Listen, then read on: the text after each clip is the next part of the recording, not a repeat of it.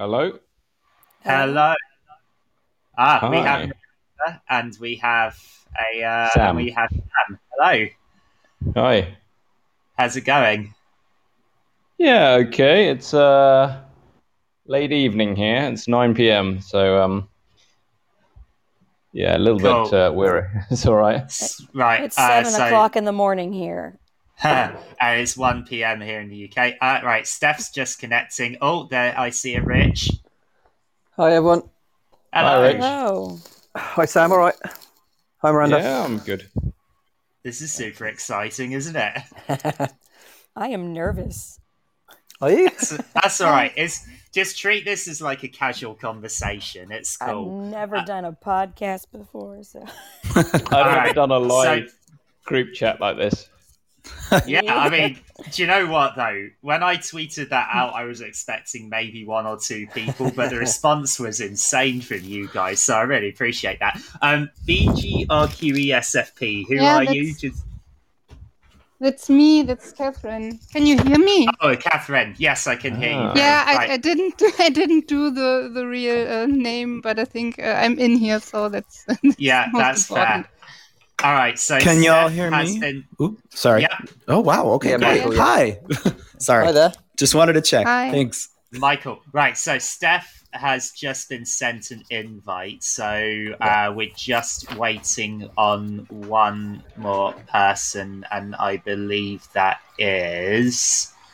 Um. So, Emily. Yeah, we're just waiting on Emily in that case. But if she if if she doesn't get here for Um, one o'clock, that's fine. She can just join us when she's here. That's no problem. Um, oh, I see Freed. That's Emily. Okay. Um, not sure what's happened with Steph. Um, but uh, we'll, we'll sort that out. Um, Hi, Emily. Hello, Emily. Cool, right? Six out right of seven here. Amazing. Um, so Steph is here. She's I, I've sent her an invite. Um, uh, she's tried calling in, but she's not connected yet. So, uh, well, hopefully she'll um, hopefully she'll be able to. Um, right, one minute to go until we're uh, until we're uh, doing this. Either way. My my show is not often at a good time, so if we don't get any live listeners, don't worry about it. Um, but we do this show typically we're da- is downloaded about um, about you know three hundred to four hundred downloads per episode usually. So right, um, okay. Steph said try calling in, but it. Um, I'm going to say log out and try again. Mm-hmm. Mm-hmm. Okay, um, right, it is one o'clock, so I am going to play the intro jingle um, and uh, we'll get going. Oh, all right, let me know if uh, let me know if you can hear Live this. Live from London. This is the Saturday Lunch with Joseph Hammond. Okay, good afternoon if you're in the U K, good morning and good evening if you are anywhere else. My name is Joe Hammond. I am a primary school music and tech specialist. And today we have seven guests. That's right, seven. And we're talking Dungeons and Dragons, tabletop R P Gs in education. It's going to be a good Live one. From London, this is the Saturday Lunch with Joseph Hammond on Teachers Talk Radio. Tune in live at t t radio dot org or to join in the conversation, download the Podbean app and search Teachers Talk Radio. Follow the hashtag T T Radio. Tune in, talk it out. With Teachers Talk Radio. Okay, fantastic. Um, so, oh, whoops. Today is a very exciting show because, um, as I said, I don't have just one guest. I have seven today. I think that deserves a few D J air horns. I mean, you know, that is super exciting. So just so people that are listening know, this is the maximum number of people that you can have on a Podbean live stream. Um, so actually, if there are any other listeners, um, they cannot actually call in at this point. Um, so if anyone, uh, not that I usually get call, uh, callers, but they'll just have to, um, they'll just have to type in their message. Anyway, so as I said, seven guests today, all of whom are involved with Dungeons and Dragons or other tabletop R P Gs in some way, in some fashion. And, um, yeah. We're going to have a roundtable discussion on Dungeons and Dragons, tabletop R P Gs in education, um, and um, the benefits of that, the positive things that can come out of that. So, just want to start by having all seven of you introduce yourselves. So, Michael, since you're unmuted, do you want to start? Oh, sure. And apologies. I didn't realize. Um, so I'm Michael Lowe. I'm a veteran classroom teacher. I also design games, and I've been teaching using games that I've designed for online learning. Uh, and I've been having crazy results in writing, speaking, presentation, and a whole range of skills. So thank you so much for having me on. You can find me at luck of legends dot com. Brilliant. So, um, Miranda, would you like to go next? Sure. Um, my name is Miranda um, of uh, World of Chord D and D, and uh, my husband and I are both educators. We are both music educators. I teach uh, strings. My husband teaches band. And we started doing uh, Dungeons and Dragons with our children uh, during the pandemic. We were doing virtual school, and we started taking courses with uh, Game to Grow, uh, and we're learning how to do um, tabletop R P Gs in both a therapeutic and educational setting.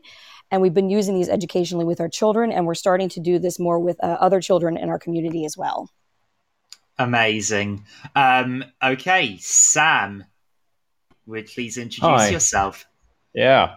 Um, I'm, my name's Sam Chung. I am known online as the Educational D M. Um, I started running Dungeons and Dragons as a Extracur- extracurricular activity about five or six years ago, and I mean, I'm I consider myself more of a schoolmaster than uh, a maths teacher. So I work in boarding schools where the extracurricular side is is really really important. And I suddenly realised that this game I was playing with my students um, was ticking all of the boxes in the kind of things that you you know you see the articles that say. What do what what are things that schools should be teaching but aren't teaching, and all of these kind of uh, pastoral things and critical thinking and problem solving and all of these things that my students were getting really excited about um, and just learning naturally through the game. And so I got really excited, and since then I've kind of uh, I've been blogging about it, and uh, I'm on Twitter and Facebook promoting all of this um, in lots of different spheres. Brilliant.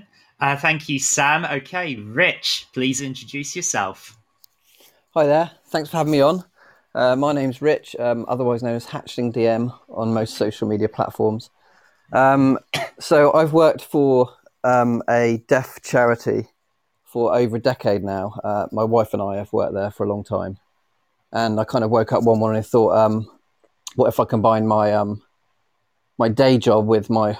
my favourite hobby of role-playing. So uh, we came up with the concept of um, a game that teaches sign language. So it's called Inspirals, and we got the sequel Overalls coming out on Kickstarter in February. And that's basically what it does, yeah. It sort of teaches you the uh, basic foundations of sign language, uh, British and American, as standard. Amazing. Okay, um, Catherine, please introduce yourself. Yeah, hi. My name's Catherine Fisher. I'm from Germany, and um, I'm originally a teacher for yeah all ages and many subjects. Mm-hmm.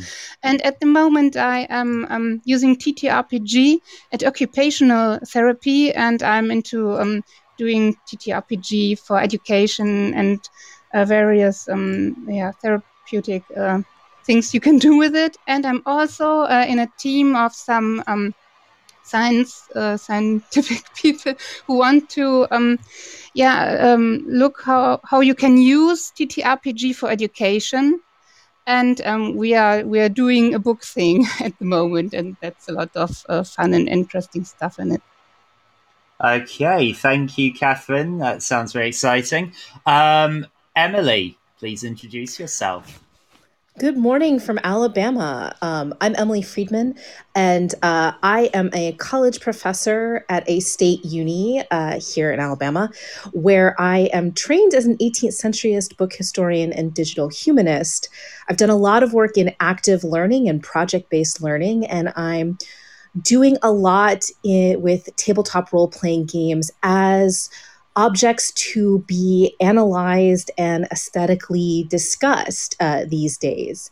Um, so I just finished running a course, um, a class um, in tabletop role-playing games as stories. Uh, and you can find that syllabus online and some video uh, reflections I did day by day at my YouTube channel, Critical Prof. I'm everywhere on the internet at Fried, F R I E D. Brilliant. Thank you, Emily. And last but by no means least, Steph, please introduce yourself. Hello, I'm Steph, and I am an engineer and a professor, but where I come into the T T R P G community is I started playing tabletop role-playing games with my then two-year-old and started finding all these resources spread uh, all over the place online. I compiled them into a blog, and that led to me making games for a preschool um, to help with their social emotional curriculum. And I've kind of gotten really steeped into T T R P Gs specifically for really young kids and trying to share that knowledge and bring together resources for parents and educators. So it's a little easier for them to find it all in one spot. Fantastic. Okay, so that those are our seven guests. Um, so the first thing that I think I wanted to talk about and wanted to ask you all is, so now being a massive nerd, um, I I'm in I'm into video games. I'm also into tabletop R P Gs and Dungeons and Dragons and stuff. So what I wanted to ask all of you is, because I'm sure we've all experienced this.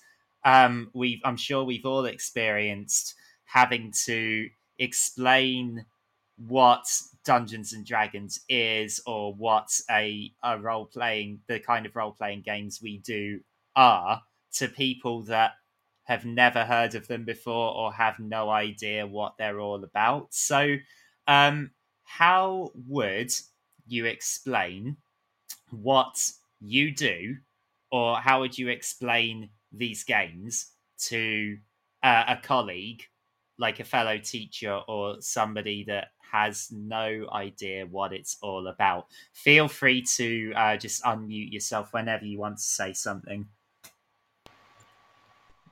The way that I usually uh, define it, and uh, the course I just finished, almost all of the students were new or they were very hardcore already in the space, um, is that tabletop role-playing games are collaborative storytelling experiences where there's an element of chance that has been uh, kind of baked into our time together, either through card turns, dice rolls, or some other mechanic that adds the element of the unexpected that no one at the table can control. Sweet. Uh, does anyone else want to add to that? How yeah, they would I, describe it? I, I would say likewise in terms of collaborative storytelling with the element of chance, but um, I think it's actually rare that people don't know or haven't come across it already nowadays. And rather than, I mean, I, I, while I do describe it, I would say, come and see. And as soon as they see it, actually, they pick it up very quickly. And uh, and I think that's the best way to explain it, to be honest with you. Cool. Yeah, that's actually um, very much my experience as well. And Doctor Friedman uh, gave an excellent explanation. And I know you work a lot with uh, Critical Role and some of the more popular actual plays.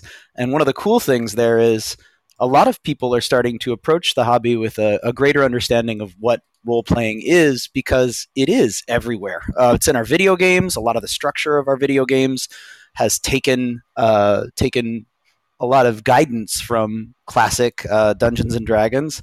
And uh, Critical Role has really expanded the understanding of it as a storytelling and an improv hobby, which I think is really wonderful. A lot of people are approaching it now with a lot of joy and a lot of interest. For for those listeners that don't know, Critical Role is an extremely popular YouTube channel slash podcast slash media franchise, and it's basically video game anime uh, voice actors playing Dungeons and Dragons. So it, it can be it can be very entertaining. Cool. Um, so does anyone else want to add to uh, add to that? Yeah, I would I would say something. Um, uh, my experience is that uh, talking to teachers, it's you have to explain to them what's the difference between um, a T T R P G to, to other role uh, plays you, you do at, at school, because they know, um, you know other forms of role-playing games or of, of playing with roles at school. So you have to, to talk to them what's the difference. And I think there one good thing is that more people know uh, T T R P G now, but we have to talk to them that it's not uh, what we do at these classes and courses is not um, always the same thing they see in the media. And that's um, most uh, the, the important point often is that's uh, less violent. And so it can also be confusing for them to, to see these uh, things at the media. Um, they, because they are a bit different to this, what, what I am do, doing. It's mm. not all about fighting, and that could be something they they would expect if they if I just say I'm playing D and D. Yeah, I think I think that's something that several people have noticed about D and D is that um, unless you do leveling up via a milestone, the only way to gain experience points in the core rules is by, you know, it is through violence. And so uh, that uh, I guess that's where the milestone comes in.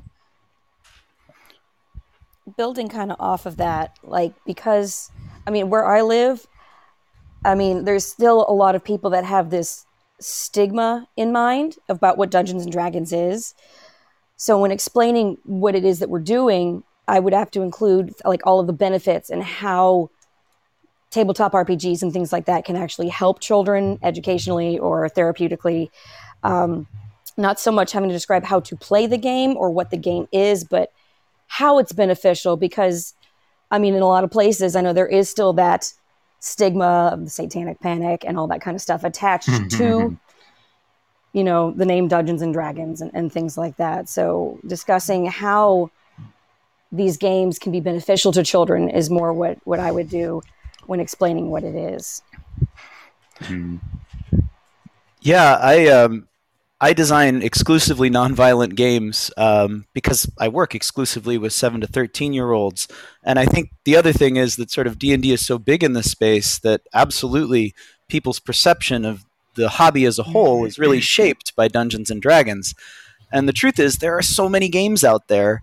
Um, and all of them center around a communal, collaborative storytelling that happens in a group. And the cool part about that, when you talk about video games, and a lot of people understand how video games can can foster learning because they've seen Minecraft and everybody's played something that they've had a, a learning experience with. But with a tabletop role-playing game, it's it's mentor-guided, and you can do a lot more as a teacher when you've got a group of kids to help them foster relationships with each other and overcome adversity. We talk a lot in education about helping kids connect classroom experiences to lived ones. They call it um, activating prior knowledge. And some of the most exciting neuroscience research right now, um, I've got a little bit about this on some of my blogs at luck of legends dot com. They show that brains process imaginary experiences in a similar way to real ones. So imaginative play, stories, you know, and anyone who's been blown away by a book and really gotten swept up knows this at an intuitive level, but the research has borne this out. There is a real change in your in your neural neural chemistry, your architecture, based on imaginative play. And that gives a huge and powerful tool to teachers who would love to engage kids fully and immerse them in the learning experience. And it also lets kids create really powerful bonds and classroom culture, which is another huge element uh, in the learning space. If you can get kids to rely on each other and trust each other, they can be vulnerable.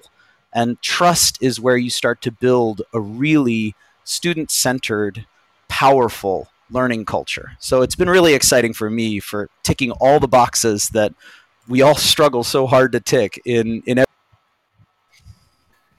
Yeah. Now, um, Steph, I want to come to you now because um, I have actually used some of your story guide uh, things in um, in my own with my own kids. So, sort of, what what's your experience of explaining to people how you do how you do what you do, and sort of reassuring people that the things, the R P Gs that you've written are not violent? So first off, I am extremely flattered you've actually used my games. So thank you for that. Yeah, they're um, really good. Thank you. So um, usually what I will do to explain to parents or teachers who are starting it out with especially really young kids is that essentially you're telling a story with each other. Um, a lot of times really young kids can't handle a lot of mechanics, so it becomes more like interactive story time than having a full-blown game. And one of the important things for that is making sure that the story fits your child. Um, a lot of the tips and tricks that I've put on my site focus on making the game suitable for your child's age. Uh, like we've been discussing, there's a little bit of a stigma that tabletop R P Gs are about fighting or that that's a primary focus. Mm. Um, but it doesn't have to be. It can be about social and emotional uh, development, and that's what I tend to focus on in my games. Um, there's no fighting. It's there's conflict, sometimes conflict between different characters, but there's always a way to solve it without violence. And that's something that's really important to teach kids early on, and a way to make it appropriate for them. Uh, think about shows like uh, Daniel Tiger is one of my son's favorites. And in that one, there's conflict all the time. Um, Daniel Tiger smushes his birthday cake on accident or something like that. And then it goes into, instead of watching that on a show or reading in it, reading about it in a book, now your child is role-playing that in a game and trying to determine how they're going to solve that. Um, the dragon is lonely. How do they address that problem? Something doesn't go as planned with uh, the Yeti is trying to go into the winter festival and is nervous about it. How do they address that? So there's a lot of different ways that you can go with this, and breaking it down in the simplest way, you're telling a story with each other, and that's how I always start my explanation. Yeah. So um, I, because it's interesting that, because um, when, when I've um, sometimes, it, obviously all of you, especially those of you that work with younger kids, you'll try to keep violence out of it as much as uh, as much as possible. Now, that being said, um, what would you do? Because I actually experienced this when I was running Steph's own, um, the the one with the uh, wizard performing at the king's uh, birth uh, king's birthday party, and loads of the kids embraced it really well and came up with some very creative responses. But one just decided to be super violent. And, you know, what's the first spell? Oh, I I make a sword and I chop the king up into pieces. Um, and, you know, we had to we had to say to we had to say to this this child, look, no, we're trying to we're trying to be kind to everybody. So if that happened and you were running a game, how would any of you approach that?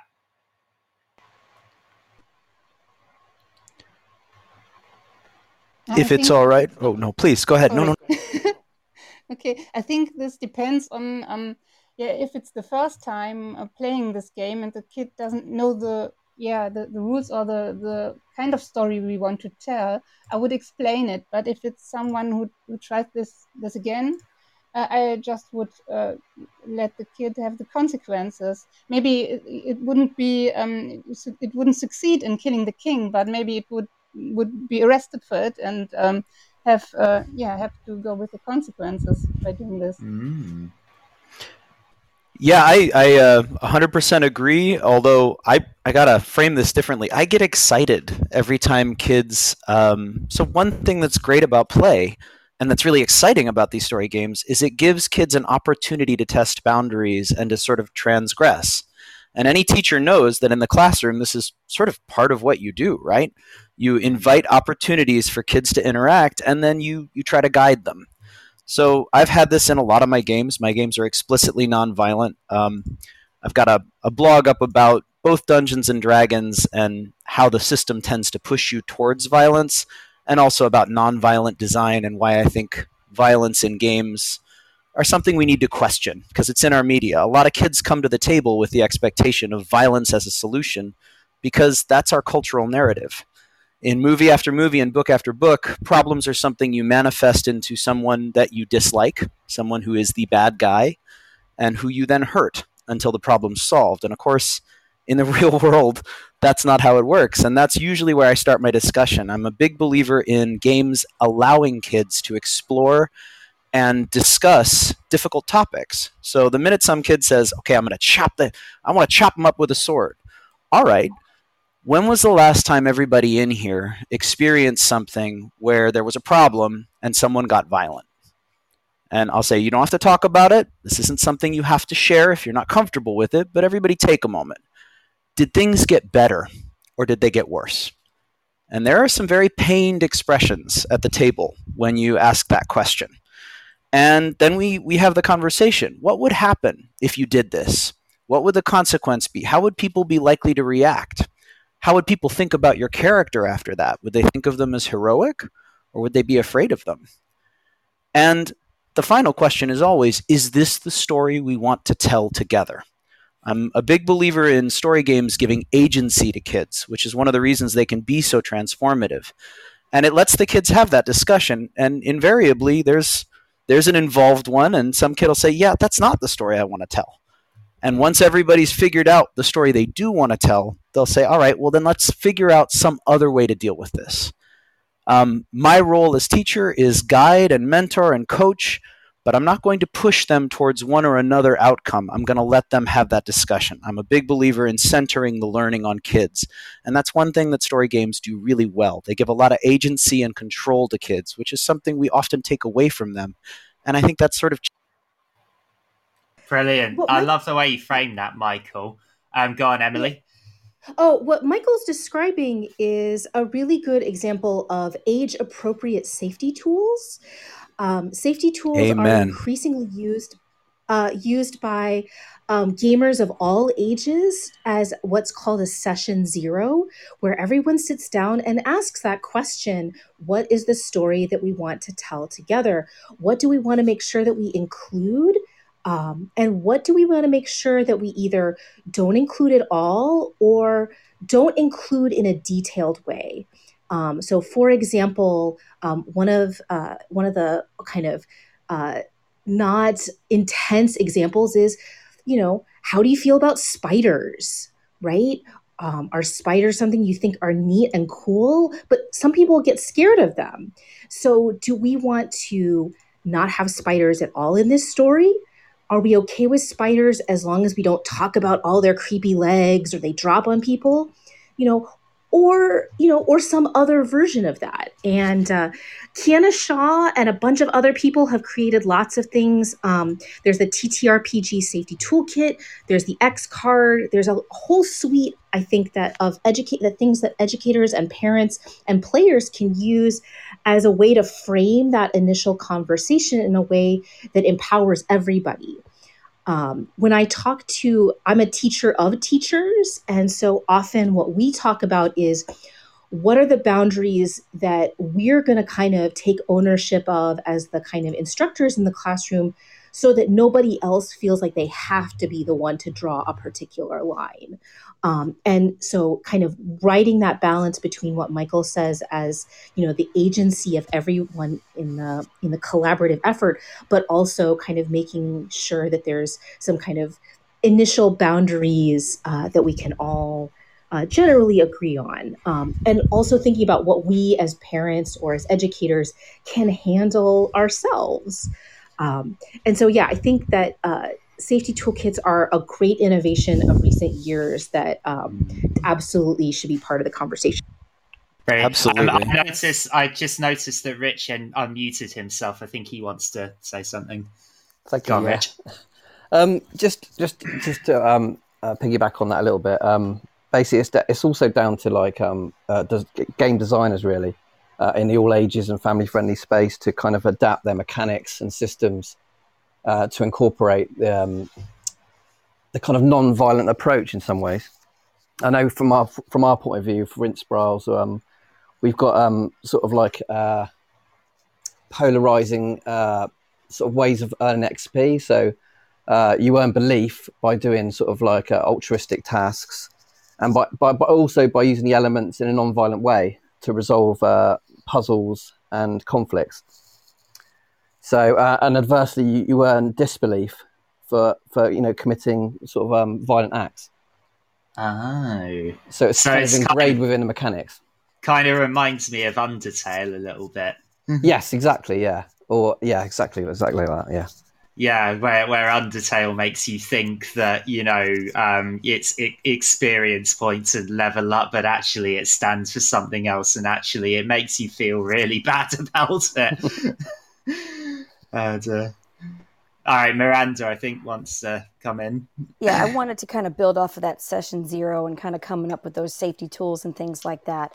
Um, you know, if, if the, some of the children are, like, nervous, and they're afraid because they know that other kids want violence and things like that, and they're not comfortable with it. You can do things like a yes, please and a no, thank you list where it's mm. anonymous and they turn that in, but then also kind of help like working together to create the rules for the game. Like, and, but not setting like, okay, here are the rules, but coming up with like an adventures, you know, or, or guide to good adventuring, or you call them, you know, yeah. like Gorgamex, you know, guides for amazing adventures and things like that, so that mm-hmm. they all kind of have that set, okay, this is what we're going to be doing together, but that way they're involved in the process.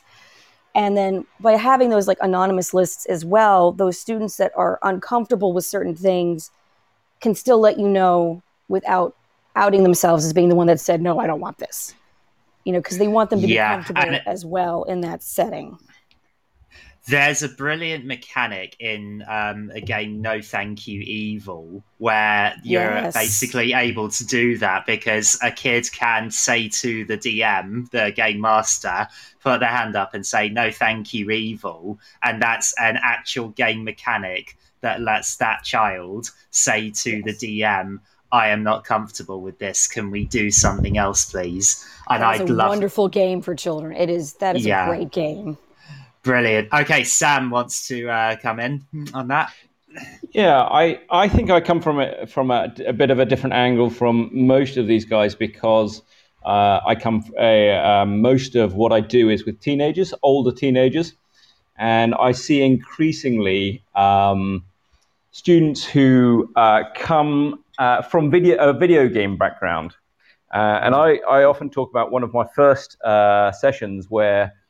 Um, I had a student, uh, kind of a devout Muslim student, really, really nice kid, well-liked, uh, very gentle. And he wanted, you know, so he, we were wandering through a, a village that was being attacked by cultists. and uh, we were taking some of the uh, kind of uh, the, the villagers through to the central keep. And um, he wanted to loot the houses. And I said, what, what do you, you know, the, the villagers are right there. If you loot their houses, then w- what's going to happen? And he said, well, they're, they're burning down anyway, so they're not, they don't, you know, it's it's going to be destroyed anyway, so I'm, I want to loot the houses. And I think with teenagers, they are, they're very used to kind of being told things um, and things explained to them. But I think that there is some, you know, there's a lot of power in actually playing that out, as Catherine was saying earlier, just seeing the consequences of what would happen and then having to deal with those consequences. And I think that that, uh, that has a power in itself. I And I know this is possibly controversial, but I have let one or two PvP things play out. And then the students later on come to me and said, ah, that was a mistake. I really shouldn't have been so selfish in being kind of trying to hoard all the magic items. And um, and they realize that they can work with one another. So I used to um, I used to run a lot of uh, young enterprise companies. Um, and Students get re- so this is where they form a company of them, so uh, and uh, form a company, uh, and it's often with their friends. And one of the big, I found, always found that one of the big learning pro- points uh, that they had from that is that when they formed a company with their friends, they often found that it wasn't so easy. Just because they're your friends, it doesn't always work out. You know, um, it's not always easy. In fact, often it's harder working with your friends because they're doing something you don't like, and, and you have to deal with that, con- uh, yeah, that conflict. It's very much part of the uh, the Tuckman's um, group progression. So, in that sense, with I think with the older teenagers, especially when they come with the expectation that they are, they're going to be playing a conflict game again from from video games, that. Um, Playing that out, especially when they you know, play like murder hobos and they kind of uh, they do something that is very selfish, seeing the consequences can be really useful for them. Um, just just for those that are not familiar with tabletop R P G lingo, murder hobos is a term that's used where I think I would describe it as somebody who creates a character that sort of is overly violent. Is that a good explanation of that? The I, I think it's more than just overly violent. I think it's um, I think it's m- kind of killing things in the wrong uh, context. I mean, there is going out yeah. and killing evil things. Pe- you know, people like I mean to go out and kill evil monsters who are yeah yeah and and not really think about the consequence of that too much. But it it might be. Going into shop, I don't want to pay that much money, so I'm going to kill the shop owner, and then so that kind of selfish, murderish attitude. Violence yeah. for the sake of violence. Yeah, yeah, yeah. That's a good. That's a good description. I would say this. This opens a door to talking about mechanics in games as being really central to how play emerges, because even that basic concept, although I'm not a fan of the the term. Uh, I do think it's sponsored by mechanics. Uh, even something like looting the houses in Dungeons and Dragons, there's a very powerful push to define your character's abilities and powers by how much wealth and magic you can accumulate. There's also a push to, you know, even that that framing, right? Evil monsters. This is one of the things that I really love about the potential for story games is that you can really help kids work through uh, the question of, okay, well, what is evil? And what's a monster? And how do you know? Mm. And Dungeons and Dragons sort of bakes that into the system. You can look up a monster, and it says right in the in the entry next to its name that it's evil. And that creates a sort of automatic, and I think very problematic, categorization where people say, okay, it looks like this. Great. I know it's terrible, and I can kill it. And I don't have to feel any guilt about that. So in terms of like dealing with older kids and running for uh, for kids who, who are interested in and sort of wrestling with questions of morality and ethics and and uh, and want to transgress those boundaries, um, I usually play through uh, problematizing violence. So I'll allow them to figure it out, and then I'll confront them with the ethical dilemma that they've created. And uh, the problem I have is that, you know, that's not an appropriate, level-appropriate thing to do with younger kids. And there's a lot of great ways you can bake cooperation, collaboration, empathy, asking questions, building bonds into the mechanics. So in most of my games, you can leverage your relationship with other characters, both other players in the game, but also non-player characters, to get extra dice to overcome obstacles.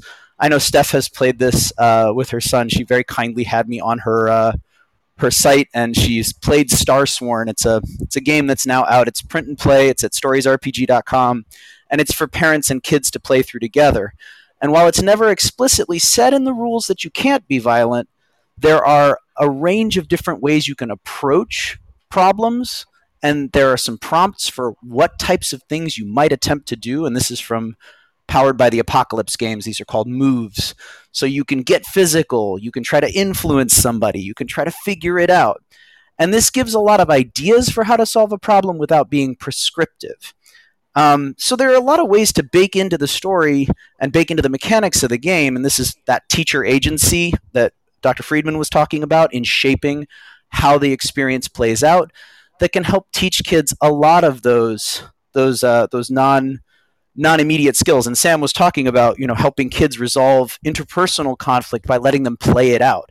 And that can be very powerful as long as everyone using safety tools at the table has agreed to that encounter, and that that can provide a sort of safe space in which to have an uncomfortable conversation and learn a lot. Mm, I th- okay, Catherine, I can see you've unmuted yourself. Yeah. Do you want to uh, come? Okay, I, I think that's uh, that's really the, the right idea, and I also think that some of the mechanics, um, yeah, from D and D uh, as an example, are really, um, yeah, not so well designed for um, making, yeah, communication with, with modern monsters, and that's that's mm. a real problem. But I think for for the younger children, Um, sometimes the mechanics are not so important, or maybe they're more about um, being rewarded for um, doing nice things, like uh, by no by uh, No Thank You Evil or, or Tales of Equestria.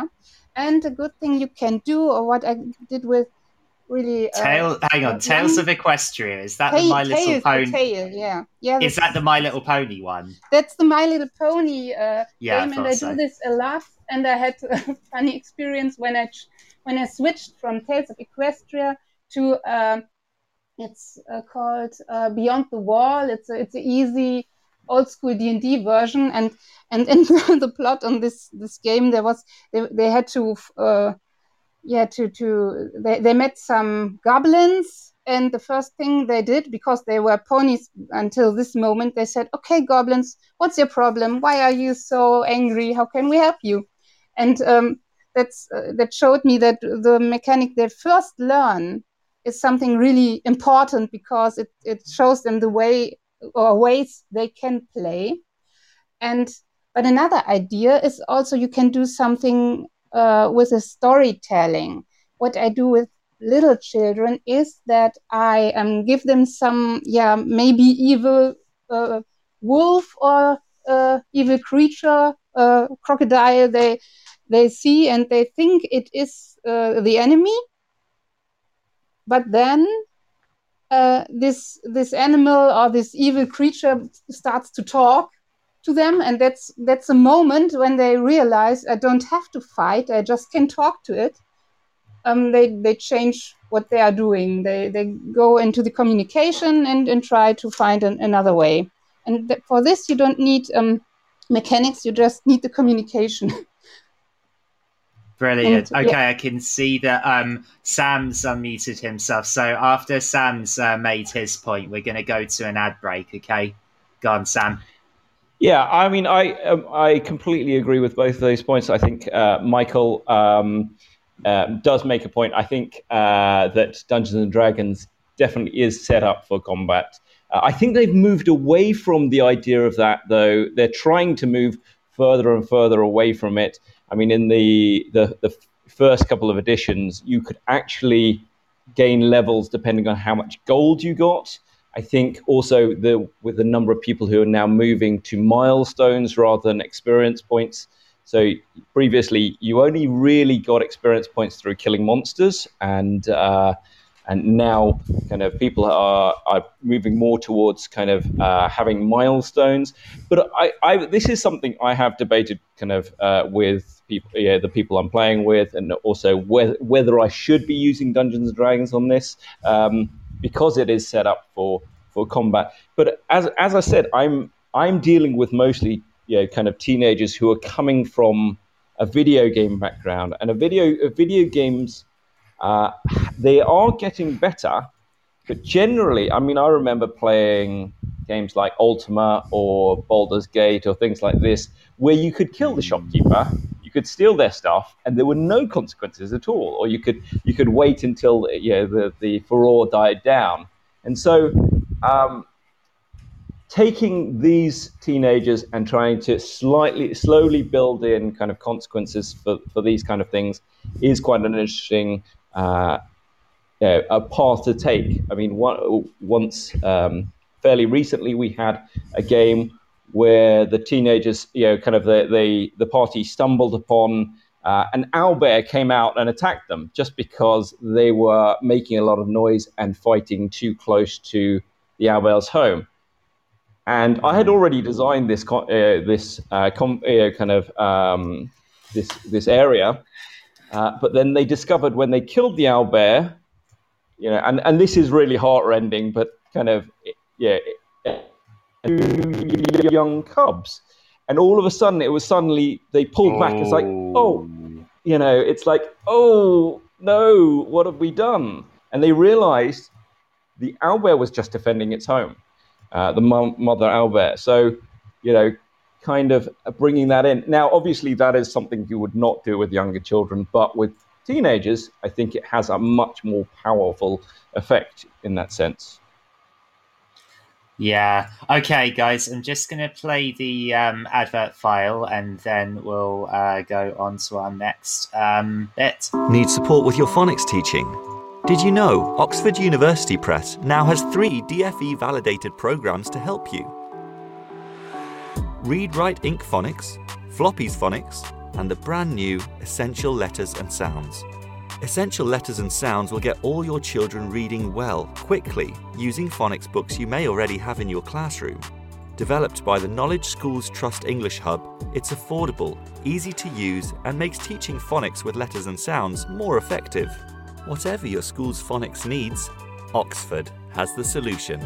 To find out more and receive support from your expert local educational consultant, visit oxford primary dot com forward slash phonics.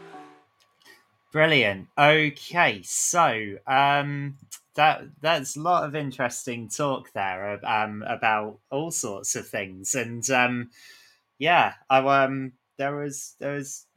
What was I going to say? I can't. I can't remember now. There's uh, so so much to think about there.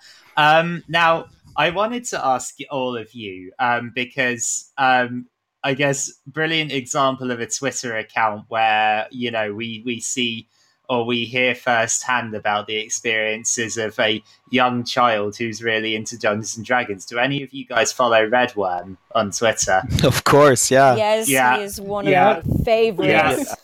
Yes. Yep.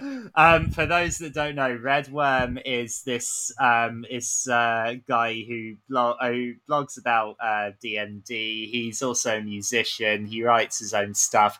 But his main um, thing is his five-year-old son, um, who is a uh, dun- avid, avid Dungeons and Dragons player and dungeon master. Um, and he posts daily conversations about Dungeons and Dragons with his son and tips from his five-year-old son about playing D and D or running D and D games. And it's an absolute gold mine. I mean, this kid is probably going to have one of the best imaginations in the world ever. And I guess this is one of the benefits of playing Dungeons and Dragons now, uh, or, or other tabletop R P Gs, and that leads us on to. Um, I'd like all of you to give me or, or sell, tell everybody um, some of the best, most positive results and success stories that you've seen from your own students that you teach, or if you are someone who designs or writes games, what are some of the most inspiring feedback that you've received on your game?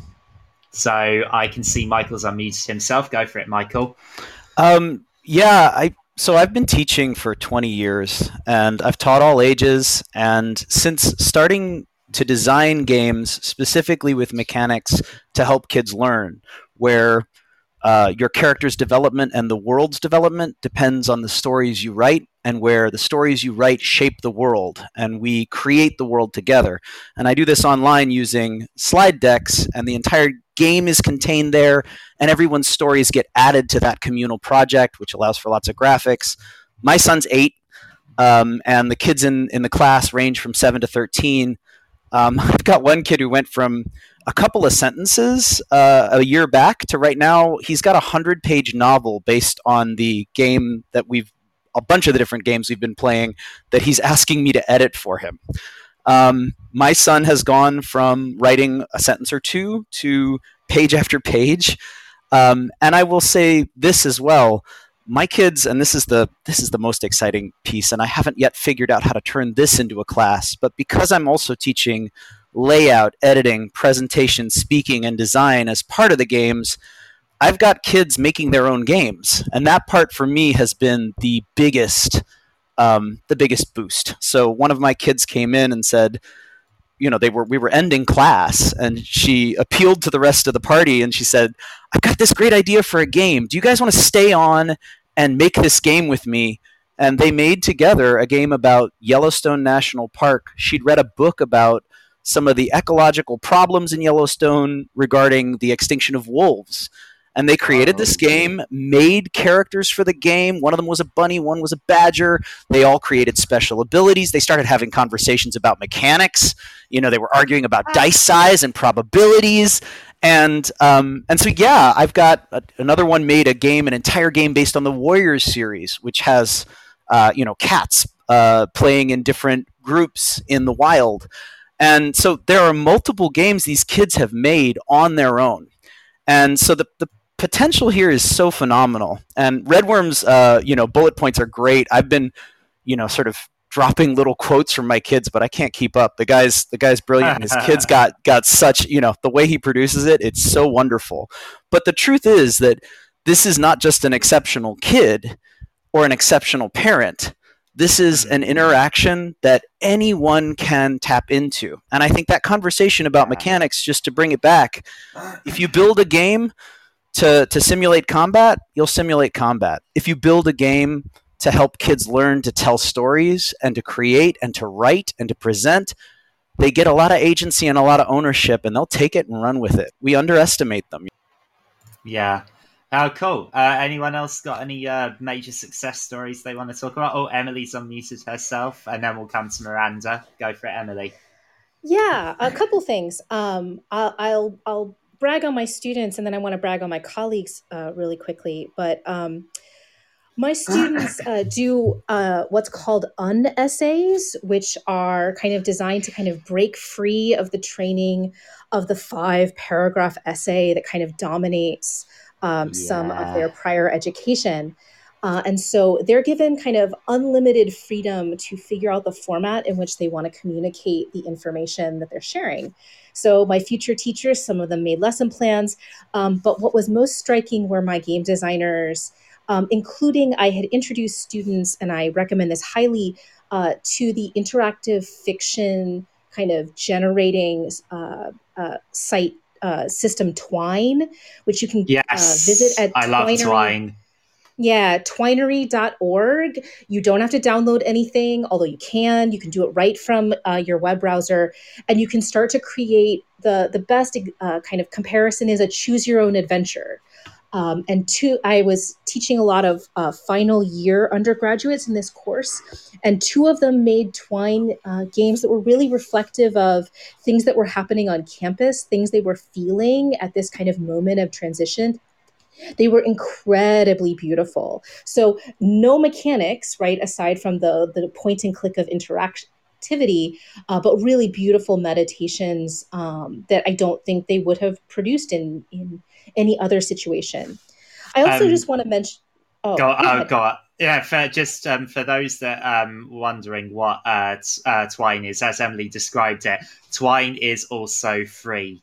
So yes. it's, yeah, um, it's... there's no real barrier to entry. I just wanted to make that clear to listeners. Absolutely. Total and very uh, low tech needs. If you are in a place where ha- where your infrastructure in terms of internet might not be very robust, it's very lightweight as well. Um, you can also do a similar kind of exercise with index cards offline, but it's it's very nice to kind of be able to all of a sudden create something that's a, a website. Um, and it's it's neat as heck. Um, it's also actually the way that a lot of video games, professional game designers will storyboard a the narrative beats um, prior to kind of going into the more intensive software systems to create their games. So it's also kind of got some like, transferable skill applicability. Um, The other thing I just wanted to mention, because it hasn't come up yet, is that in higher education, especially here in the States, um, there's a role-playing game suite of tools called Reacting to the Past um, that are self-contained experiences that run for a day, several days, sometimes even several weeks, of immersing students in the experience of a pivotal historical moment. Every student takes on the experience of a real historical person. They're given the primary documents they need to understand that person's position. So you can think about kind of like um, a crisis point in the French Revolution. My my dear friend, Abby Perkis, was one of the co-writers of the Title nine uh, game, which debates the U S um, development of the laws around um, kind of women in higher education. I'm looking um, this up right now, by the way. It's amazing. um, and what's really lovely for folks who are in lower grades is that um, Reacting was designed for higher ed, but they are in the process of creating simpler, um, transferable versions that are appropriate for uh, what we in the U S would call um, uh, high school. So kind of teenage uh, years, um And uh, so suitable for those kinds of classrooms. And we've had a bunch of my colleagues, uh, Doctor Anya Bertolette, Doctor Sarah Hamilton, and a bunch of other of my colleagues here at Auburn University have really dived into the use of reacting games in English and history classrooms.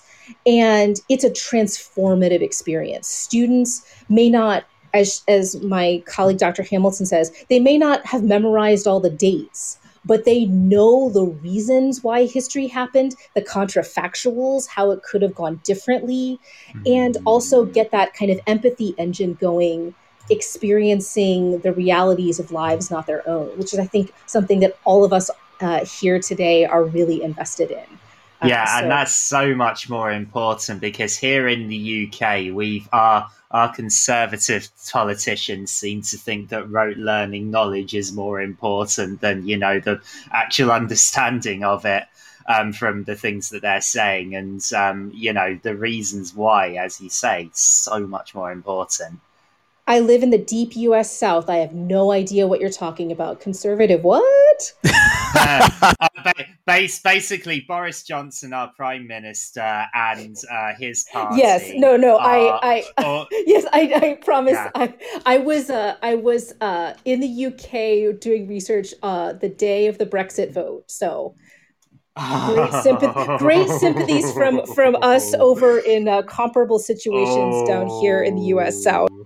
Okay, I wanted to uh, go to Miranda next. Um, yes. Go for so it. The biggest successes I have seen have kind of been in a different way, and someone I'm gonna I'm gonna talk about my own kid here. Um, so I do blog about the sessions that we do with our children. Red Worm was actually like the first person to read my blog, and I don't think it picked up anyway because I mean he's the one that helped it get picked up actually. But um, we started doing this with our children, and the growth of my daughter since we started playing has been phenomenal. Um, we really started to do it with her because of confidence. She's she's so smart, but she is timid and shy, and she holds back. And this last session that we played, this was um, it was a really fun one. My husband created a Gravity Falls slash Scooby Doo uh, session for us yes. to play.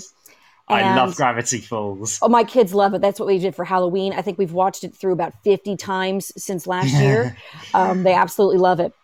And I, I, I, I, I just wanted to say the um, it, when Gravity Falls, the uh, the balloon that said "I eat kids," I died. of, I died of laughter it's at so that great. point. um, no, so we had like, this was like this uh, like mystery circus fair, and like the leader was you know Grunkle Stan, essentially Mister Mystery and things like that. But I had never seen her more involved in a session before. Her role playing was at its peak. She was confident. She was speaking. She was leading the group. And that's kind of the position that we've put her in, as she's kind of the leader of our group. I mean, she eventually, she was first confident in combat. She loved it. She loved rolling dice. She loved doing the math. Um, the first time ever, she was like, I want to do Thunderous Smite while we were in a cave fighting uh, skeletons and the echo, and it blew us all away.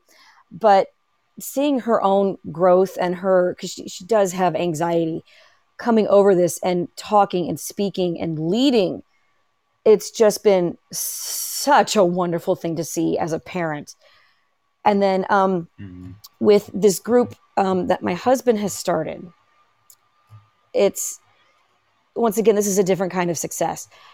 My what my daughter does play in the group too. One of her friends is now playing in the group. They both were having trouble making friends at school, and they found each other, and now they get to do this together. And some of the other kids that are in this group too, one of the parents messaged my husband and said that, thank you so much for doing this. This is the only thing that my child looks forward to. They're having a hard time in school. They're having a hard time in life. And it's giving these kids something to look forward to and enjoy. And that is, for me, that is for us just a huge success, giving these kids chances to make friends and to have something to look forward to when life is rough. Mm. Brilliant. Okay, uh, Michael's unmuted himself. Go for it, Michael. No, no, that's me. That's oh. We, we oh, uh, changed on, because he was out. yeah. Yeah, um, I think I can I can go on on this point, because I'm I'm a bit in the in the middle between school and uh, private game uh, playing.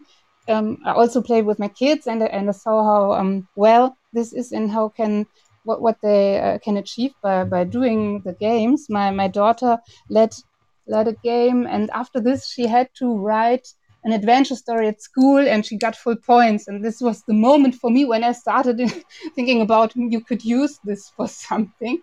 And now when I'm at occupational therapy, there are kids I'm playing with who who are, they have problems with at school, and that's why they are at occupational therapy. They are not good at impulse control and concentration, and at communication and cooperation. That's what they have to train there. And um, I made a statistic um, for all of these kids I, I had uh, during the yeah the first half of this year, and I um, I, I made this statistic uh, with the with all of them, and I could could see that they they improved really. Or well in concentration and in in length of concentration, and also in cooperation and communication skills, as well as tactical behavior.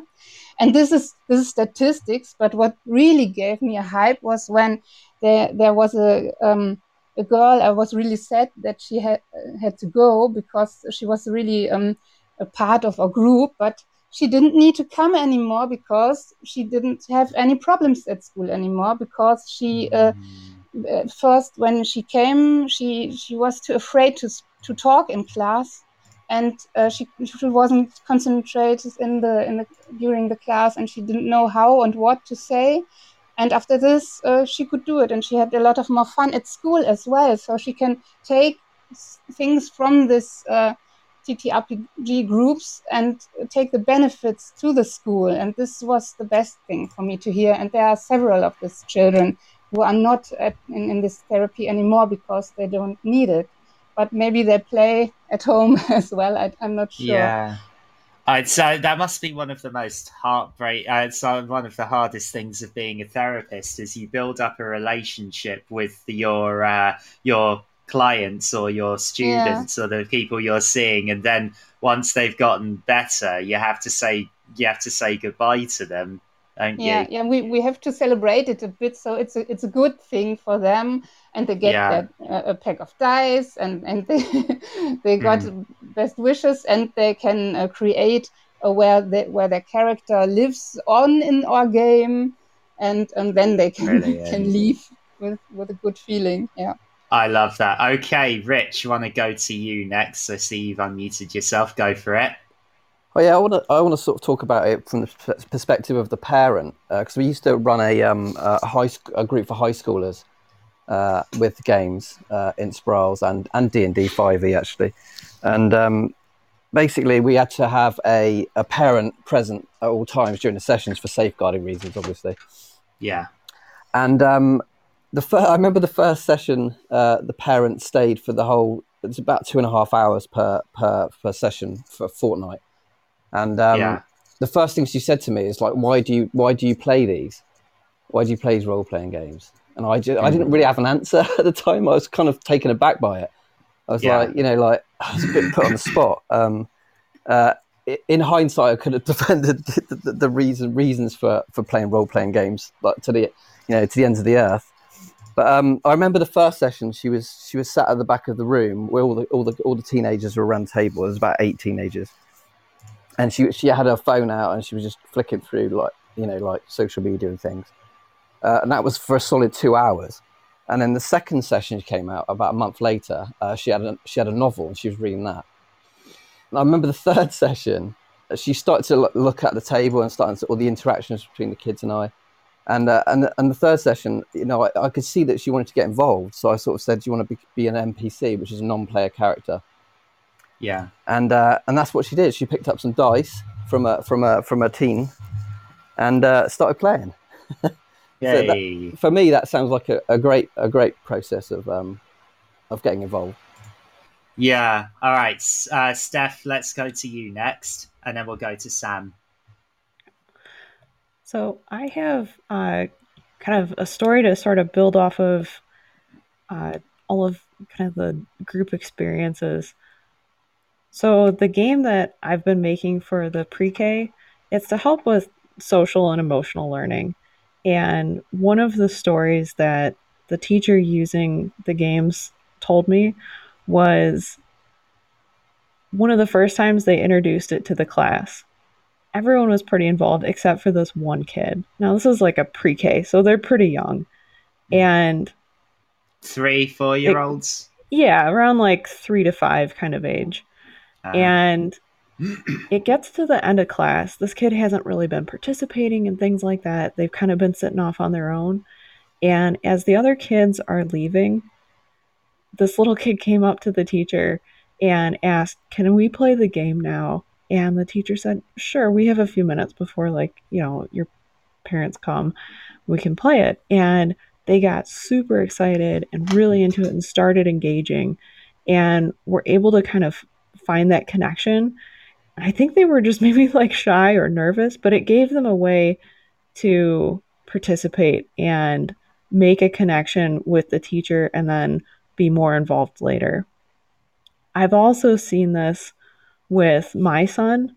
So with the uh, pandemic, and in my area, it's been like particularly bad for a while. Um, he hasn't had a whole lot of interaction with other kids. And one of the concerns that I've had as his parent is that, you know, he needs to develop social skills and be able to uh, still grow in that way, even if we have to regulate his contact a little bit um, in order to keep things safe. So once I started introducing this curriculum. So it's like each week the pre-K focuses on a different set of skills. And I'm using that with him as well. So he's getting the benefit from it. He's been picking up skills for like doing deep breathing. The temper tantrums died down. And he's been making up stories about, you know, playing with other kids when we have had him with other kids, even if it, you know, he's not having daily contact with them. And, yeah. you know, we've taken him to see his cousin and things like that. He's played fine with them, and it's such a relief. And I think the games are helping, and he will talk to them about the games he's playing. And it's good to know that it's helping him in that way. His speech development exploded after we started playing these. Um, and it's just, it's really helped with his development during a time when that was a really big concern to me. And I'm yeah. hoping that it helps others as well. So. Yeah, no, and uh, I've I've really I've enjoyed using, uh, as I say, Story Guider with some of my younger kids. Okay, Sam, go for it. Um, well, I can't really beat the uh, the stories about kind of uh, what parents are telling me about their children, because that's that's amazing. Um, I mean, the reason why I, I, I started kind of talking to everyone I could about this stuff uh, and blogging about this was, uh, was because there were so many different uh, learning outcomes from playing the games. Uh, but I wanted to talk about uh, going a little bit back to what Michael was saying, just if playing the game gives you so many different learning outcomes and so many different um, so many you know, so many different areas where they're growing and they're going to, uh, they're they're finding their feet and they're finding their passion, I think it's even more exciting seeing the students Uh, becoming dungeon masters, becoming games masters, and uh, developing the games for themselves. It's it's it's so exciting, and, and seeing them learning about that, them, and then coming back to you and having conversations about that. So I, I did have one student who came to me, and you know, and was talk. We, we ended up talking about um, whether longbows was something to do with strength or not, and then uh, kind of uh, going through, talk, telling him about the history of um, the Hundred Years' Wars and the, the, the, the power of the longbow in Agincourt and things like this. I also had another group, which I played for with uh, for a term, and I was always intending to kind of switch the groups because I had a few other students who I knew were uh, kind of waiting to play in, a, in another group. But so at the end of that term, and, and these were, they were very kind of, in some ways, quite immature little boys. So they loved their fart jokes, and they were a little bit murder hobo, yeah, murder hobo-ish. Um, but I, I said to them at the end, you know, I, I've got some other you know, uh, students who are waiting to play, and you know, and I suggested, well, why don't one of you take on the role of Dungeon Master? And one of them, who was probably kind of, um, I think he he struggles in school. Um, I definitely can't, can't name it, but um, no, he no. took on the role of Dungeon Master, and he re- it really just took off because he, I think more than, certainly more than me, he was at their level and able to kind of build in those those silly, you know, boyish jokes. Uh, but then he yeah. was coming back to me after the sessions and saying, "How do I balance the session? You know, the, the combat. How do I engage them? How do I?" You know, what should I do for this? And and that was so exciting to see his growth in development and wanting to learn. And that's, for me as a, as a teacher, just having that passion to learn and come back and asking questions about those things. You know, just being able to stand up in front of four or five other boys and do this storytelling would have been such a valuable experience for him. I mean, so yeah. many times we, we try and get the, yeah, the teenage students to to uh, to do presentations, and they, they present things in a very flat voice and kind of they're very nervous. Mm.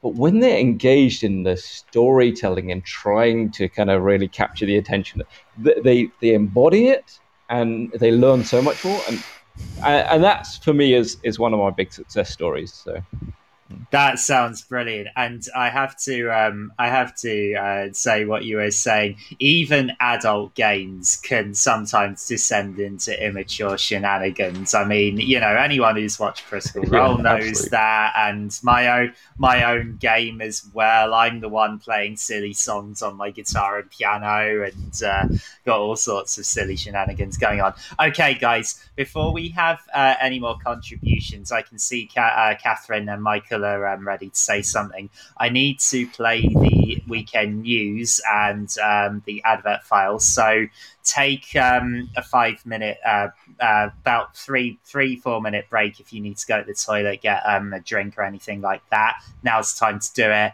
Going to play the weekend news and uh, the advert, and then we'll finish off the show.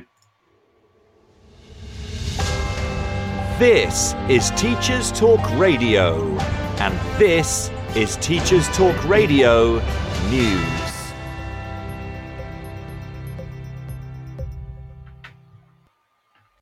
Following the latest government restrictions to reduce the spread of the new COVID variant, University and College Union is advising that it would be sensible to move university lessons online. The temporary measure would see online lessons return for the final week of term. The union is calling for the move to protect students ahead of Christmas, after the Department for Education told universities to remain open for face-to-face teaching as planned. Some individual universities, including Imperial College London, have already made the move following rapid rises in cases on campus. The union is also calling for risk assessments to be conducted before students and staff return after the festive period. Schools must not lose sight of their core purpose amidst new demands for vaccinating pupils, testing children for COVID and dealing with anti-vax protesters, says Ofsted's Regional Director for London. According to a report in the Evening Standard, Mike Sheraton said that schools exist to educate children and to keep them safe, but acknowledged that school leaders are being pulled from pillar to post with new expectations. His comments come after the watchdog announced that Ofsted inspectors would not visit schools in the last week of term, unless there were safeguarding concerns. In Scotland, the Daily Record reports Nicola Sturgeon's comments that she will bust a gut to keep schools open, after also suggesting that there will be a tsunami of infections due to the latest variant. Whilst the First Minister acknowledged that there would be disruptions to schools due to infections, she indicated that there would be no return to the countrywide closures seen at the start of the pandemic. This week, leaders from Eastern and Southern Africa recommitted to the education, health and well-being of adolescents and young people. As part of the International Conference on AIDS and Sexually Transmitted Infections, ministers of health and education from twenty countries across the region agreed to renew their commitments first made in twenty thirteen.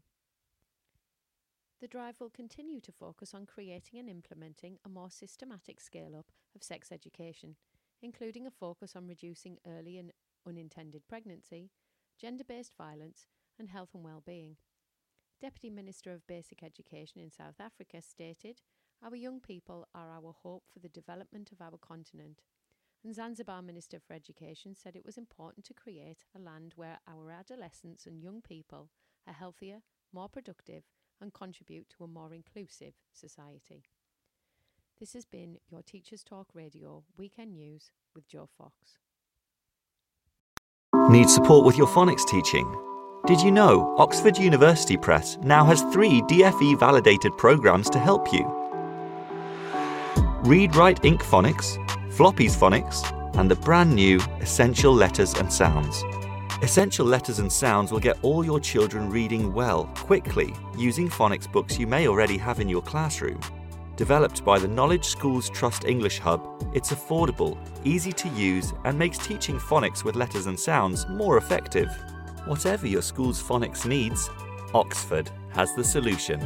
To find out more and receive support from your expert local educational consultant, visit oxfordprimary.com forward slash phonics.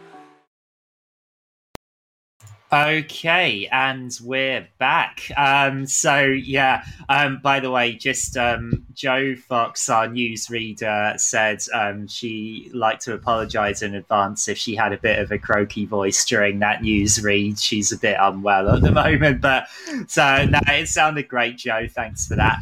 Right, um, so we have, guys, about fifteen minutes of the show left. I know Catherine and Michael wanted to say something. So, Michael, do you want to uh, go first? Yeah, thank you so much. Um, yeah, I just wanted to riff off of what Sam was saying and open the door back up to the discussion of creating and designing games for the classroom. I think this is a really um, exciting time in uh, in tabletop role-playing games. People are starting to realize the power of the tool and um, designing for content. You know, he discussed how a tabletop game that focuses on combat got his kids into the question of which statistic to use to affect a longbow, strength or dexterity. Okay, that's that's really exciting, but that opened the door to discussing history. There's so much potential here for building in educational value in the the context for the game, in the setting for the game. So I teach reading, writing, and presentation to kids at luck of legends dot com online, and that's been huge. And I'm starting to experiment a little with other subjects. So I have a setting, Knights of the Microbiome, where kids play microbes in the human body, trying from invasion. There's a lot of a lot of kids really excited to fight COVID. Um, and and it's been amazing to me. They get really into researching the human body, figuring out what the different parts of the human body do. Um, we had them exploring the uh, the metropolis of the gut and talking about how how nutrients are broken down and absorbed. Um, they created different peoples who lived in the lungs near where the oxygen was was put into the bloodstream. And they were really passionately investigating and researching. And it works for all kinds of kids. I've had neurodivergent kids, kids on the spectrum. I've had kids who had really serious uh, social issues, and they've bonded really well, made really lasting friendships. Um, we joke about the after parties being uh, being the most exciting thing. As long as everyone's parents agree, a lot of my, my groups stay on for a good hour afterwards, arguing, writing stories together, adding slides, discussing. And I think that kind of engagement is something every teacher and every parent wants to see. So the potential for this to be a tool for teaching sciences, history, uh, language arts, even math, of course, um, and there's a lot of potential for creating mechanics that allow kids to practice level-appropriate math, and they'll do the practice in a fully engaged, excited way if it's leading to story moments that they value where they connect with other kids. So I think there's just an immense uh, wealth of potential for use in the classroom and beyond, and I'm really excited to see so many people working with it. Okay, brilliant. Um, Catherine, go ahead. Yeah, I, I got a, a very similar perspective, I think, to, to Michael, and we already talked about it, and that we just can't understand why why there are not so so few teachers using this tool.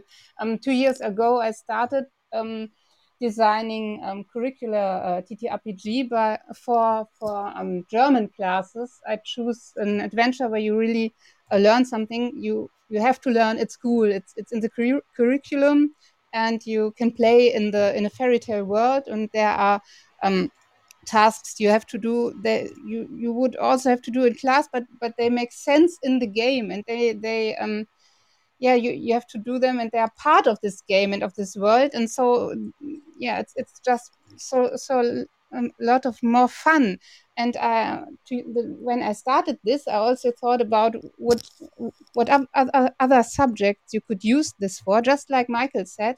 And my other subjects are bi- biology and physics, and it's no problem. You can do it there, no? Just like Michael said. You can also do this, of course, in history. You can let them run through Rome and look uh, which toga means what, to whom can I talk, no? How can what what is written on the wall here, and how can I come into this uh, this house? To, To whom do I have to talk? There's, there's no problem, but uh, there are so few teachers doing this. So please, teachers, just start it. It's not so it's not so hard to do it. And um, the other thing, which um, is yeah connected to the the um, game leading or the, the students who who lead the games themselves, is something I could see in my groups. And there's it, it's really interesting when you see that the game leader is changing. It, it's uh, switching. Uh, you you can uh, that. Oh, my English. I'm sorry. That different or all it's okay, it's all right. of that everyone in this group sometimes can can do the game leading, and they know the perspective from player and game leader. And this is something which is really important, because some of the kids just then learn to know how important it is um, that they um, really bring the game forward, and w- what it what uh, what it that that is hard sometimes to be the game leader when the others don't really um, want to to uh, to push the game forward. And there is a lot of respect that forms through this uh, to each other, to all the roles in the game, when there's not only one person who is leading the game. This is also very interesting, I think. Brilliant. Yeah. Um, and um, oh, what was I? What was I going to say? Yeah, I think um, the reason why, perhaps, as we said before, um, people can be so afraid of um, of taking this kind of thing up, because they might know tabletop R P Gs from, as we say, Dungeons and Dragons, which uh, they might think it's all about violence, and they might have remembered the panic in the nineteen eighties or or what, whatever it is, or that generally lots of my colleagues and people I've worked with can be quite afraid of things that are considered, quote, nerdy. Um, and so I, I guess, but I guess what all of us are trying to do. I mean, I'm, I'm, I'm just the guy who's uh, bought, um, who's hosting this show. I've done a bit of, but I'm nowhere near as experienced as the seven of you. But I still shout out about and vouch for all of these things. Okay, Emily, go for it. Well, I just wanted to kind of bump onto that and say um, we're in this time where not only is D and D in the popular imagination, but it's it's in ways that we haven't seen before. Uh, this month's Sports Illustrated, the front cover is story is about Johnny Stanton, a very successful U S football player who is also deeply devoted to D and D. Uh, we saw um, Henry Cavill talk about Warhammer forty K on the Graham Norton mm. show recently. Um, yeah. And uh, and also um, we have things like Celebrity D and D and the, uh, the gamer station G four here in the U S just relaunched with the very first ever um, D and D television show, Uh, which is almost kind of run like Whose Line Is It Anyway, by the splendid B. Dave Walters. So there's all of these kinds of access points that they're in addition to the actual plays that are streaming. And our students, uh, you know, have the ability, even if they're not familiar with it, to have these kinds of accessible moments. Um, the other nice thing that I wanted to mention, because we've been talking a lot about D and D and um, and other systems that are built on a Dungeon Master, Game Master, Storyteller-led system. But what I really love in the classroom are what are called G M-less systems, systems where everyone is is equal. Um, and so the the kind of forward momentum is usually built uh, in terms of a card system or something along those lines. I particularly like in the classroom um, a game that you can play in twenty minutes um, called For the Queen. You can make it last much, much longer. Um, and I've talked about how you can kind of um, use it in the classroom in these kinds of expanding ways. My students who are thinking about, who are going to be entering the middle and high school grades, have written lesson plans around this storytelling game. And it's a deck of cards. You pick your picture of a queen and you go around answering questions about your relationship to the queen. And at the end, the queen is under attack. Will you defend her? Um, And that's it. Um, really love um, The Quiet Year, which is a collaborative storytelling game about maps, about you drawing a map of a of a world um, for one year prior to the unspecified threat coming back into the community. Uh, it has a, for older students, it has a great companion, um, The Deep Forest, which is basically from the monster's point of view, which is really lovely. Um, to think about the ways that a lot of games are tied into colonialism, um, which is something we haven't talked about. That's a kind of violence that uh, you know, is is is harder to to wrap our wrap our minds around. Um, and for high school students in particular, I and college students, I love Spencer Stark's Alice is Missing, which is a game you play for exactly ninety minutes on your phone or a messaging system. And it is amazingly moving, really easy to set up, really thoughtful. It's got some sensitive material, but it incorporates safety tools in a really smart way. And it's you are playing high school students, so it's really right there as an empathy engine. And it won every award it was up for this year, and deservedly so. So those are my big nice. Plugs for G M-less systems that you don't need to know a bunch about D and D. Or, I mean, I love D and D, don't get me wrong, but um, if you need something as a teacher or a, a kind of concerned, loving adult um, that doesn't require a whole lot of prep on your part, uh, these are some really great systems. Fantastic. Okay, we've only got uh, less than four minutes left, guys. So um, very quickly, before we finish the show, I want each of you, um, what would what would be the number one piece of advice you would give to a teacher who's thinking of starting to use R P Gs in their classroom? Okay, uh, so who'd like to go first? I can jump in here. Um, Hi, Michael. By the way, um, so I, I wanted to say something about For the Queen, but I won't. But yay For the Queen. Um, such a great game. Uh, yeah, so for teachers out there who are interested, um, I've got a lot of material on my blog at luck of legends dot com. Steph and I are going to be putting out a, a blog uh, coming up that really talks about how to help kids learn to play and how to learn to play as a teacher. I'm considering releasing some of my curriculum, but you know, we're we're just a drop in a sea of wonderful resources. There's so much out there. I think the key is get yourself to a table, play some games yourself, um, and it will be hard for you not to fall in love. One thing we talk about a lot is if you've been to a table, you won't leave. Um, and I'll say uh, there's a lot of great actual plays out there. I'll say again, stories r p g dot com. I have a free to download and play with your kids role-playing game there, and it comes with an actual play podcast, so your kids can listen along to a parallel storyline released by the amazing folks at Stories Podcast, which is a huge uh, kids uh, storytelling podcast, and they play through one episode every month, and we're releasing more chapters. So there's lots of ways to get involved. Please, just uh, just.